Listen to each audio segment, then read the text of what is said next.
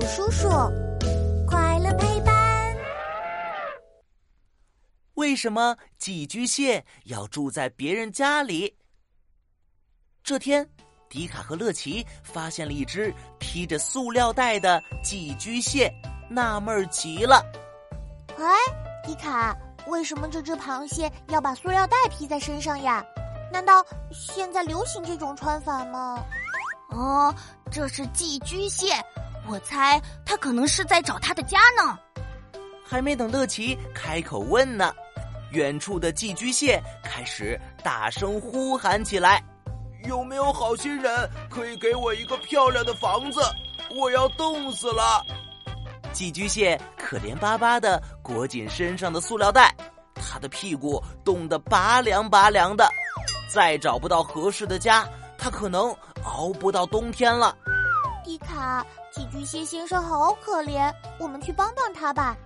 不然我邀请他来我家里住好了，我家又大又宽敞。你的家可能不适合寄居蟹住呢，我们去给他捡个贝壳当家吧。这时，乐奇想起前几天从海滩上捡到一个大大的海螺壳，正好可以送给寄居蟹。太好了，这下寄居蟹先生有自己的家了。不过，为什么寄居蟹要住在别人家呢？他自己原来的房子呢？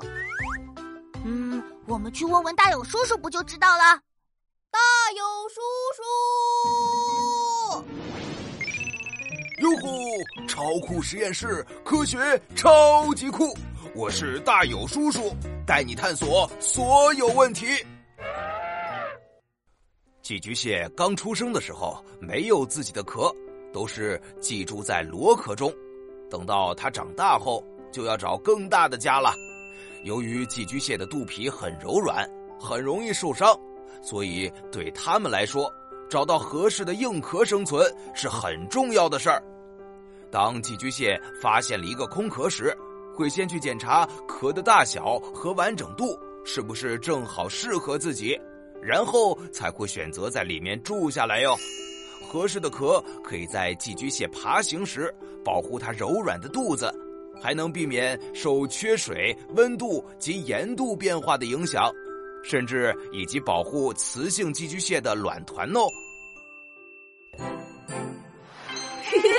问答时间，小探险家听完大友叔叔的讲解，你知道为什么寄居蟹要住在别人家里了吗？